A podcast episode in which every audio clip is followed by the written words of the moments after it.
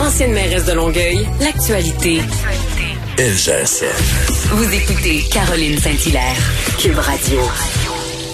Ce matin, dans le Devoir, l'Ordre des orthophonistes et audiologistes du Québec nous fait une, bonne mise en garde sur les, les, dangers potentiels qui nous guettent à la rentrée scolaire parce que plusieurs enfants avec des troubles de langage n'auraient pas reçu les services de réadaptation nécessaires en raison de la pandémie. Et euh, on a pensé en parler avec le président de l'Ordre des orthophonistes et audiologistes du Québec, Paul-André Galland. Bonjour, Monsieur Galland. Bonjour, Madame Saint-Hilaire. Alors, au moment où on sait très bien que plus un enfant attend, euh, plus ça a un impact sur son développement et sa capacité de socialisation et que, et j'ajouterais même euh, que 80% des troubles d'apprentissage sont directement liés à des troubles de langage. Euh, vous commencez à sonner l'alarme à quelques semaines de la rentrée scolaire ce matin. Ben en fait, effectivement, la pandémie arrive dans un contexte bien particulier parce que déjà au niveau scolaire, euh, il y a un déficit là, de, de services là, pour les élèves avec des troubles de langage. Puis vous l'avez bien dit, euh, des troubles de langage qui provoquent très souvent des troubles d'apprentissage. Alors, euh, bien évidemment, on sonne l'alarme depuis quelques années, mais encore plus avec la pandémie, parce que les élèves qui vont rentrer à la maternelle cette année, même à la maternelle 4 ans, ce sont des enfants qui ont été dépistés souvent en bas âge et pour lequel, euh, pour lesquels on, a de la réadaptation que l'on donne avant l'école habituellement.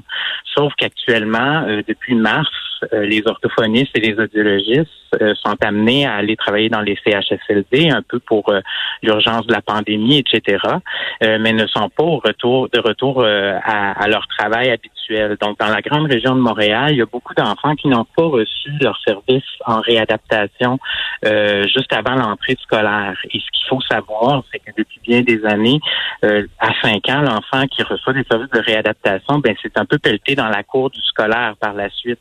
Donc, on anticipe une rentrée euh, difficile pour eux. Est-ce que cette problématique, ça touche beaucoup d'élèves?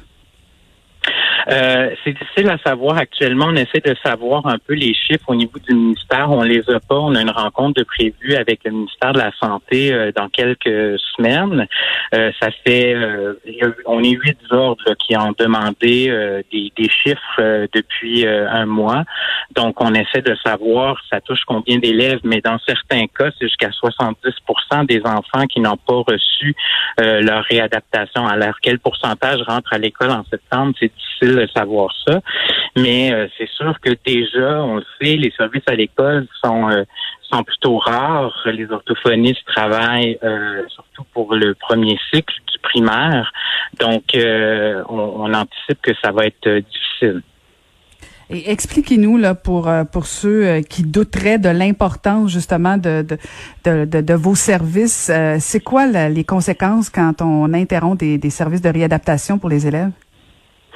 Ben en fait, c'est que le langage lui-même, euh, c'est comme ça qu'on apprend. Hein? C'est comme ça qu'on euh, la, compréhension de notre monde euh, se fait par le langage. Donc, les explications du professeur à l'école, des consignes, tout ça, ça se fait par le langage. Donc, un enfant qui a un trouble développemental du langage, par exemple, peut avoir souvent des difficultés à comprendre ce qui se passe et, et, et souvent même à exprimer ses besoins parce qu'il a de la difficulté à produire le langage aussi. Donc, c'est un double problème parce que les apprentissages se font par le langage. Alors, si on n'intervient pas rapidement ou même si on n'intervient pas pendant euh, que l'enfant fait ses apprentissages, ben c'est souvent un enfant qui va qui ne va pas capter l'information et euh, avoir des difficultés à apprendre. Et par ailleurs, on va souvent confondre ça avec un enfant qui est inattentif ou encore un enfant qui a des difficultés de comportement parce que comme il comprend pas, il se désorganise. Alors c'est extrêmement problématique. Donc euh, et, on sait très bien que les apprentissages, il faut les prendre en, en, bas âge, sinon on, on risque mm-hmm. d'augmenter le décrochage scolaire à long terme. Et effectivement, Monsieur Galland, parce que bon, j'ai vécu moi-même des problèmes euh, de, de, non pas de langage, mais j'avais des problèmes d'audition. Alors, veut veut pas, ça mhm. joue sur le comportement. Euh, moi, ça paraissait pas, mais j'ai développé des aptitudes euh, très introverties, plus jeunes, euh, très renfermées sur moi. Donc, effectivement, des fois, si on ne prend pas rapidement en charge nos enfants, ben ça peut développer sur des problèmes plus graves. Et, et, et je trouvais ça intéressant votre idée ce matin dans le devoir vous, vous avez quand même une proposition de solution avec, euh, avec l'idée de vouloir implanter Je contribue. Expliquez-nous en quoi ça consiste. Ben en fait, la première chose, ça va être de faire l'inventaire des besoins euh, qu'on a euh, à l'automne, qu'on sait qu'ils vont être augmentés parce que tout d'abord, il y a des enfants qui sont à l'école qui n'avaient plus de service parce que l'école a arrêté.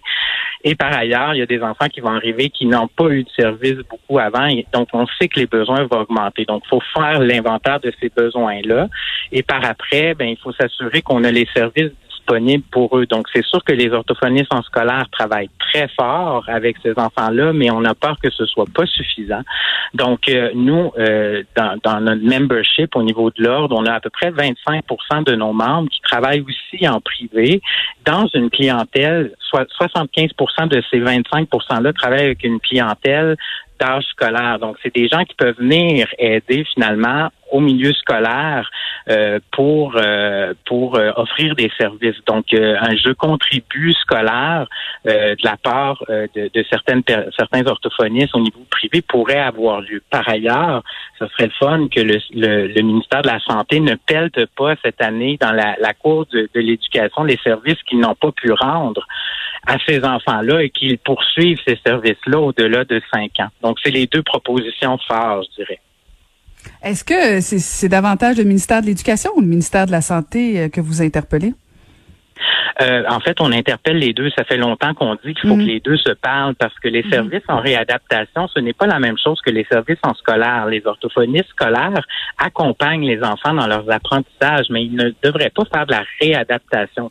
Donc, c'est deux besoins différents. L'idéal, ce serait qu'il y aurait des services de réadaptation et un accompagnement dans les apprentissages scolaires, mais actuellement, c'est pas le cas euh, dans les régions au Québec. Ben merci beaucoup. On en apprend un petit peu plus. Merci beaucoup, euh, Monsieur Paul-André Galland.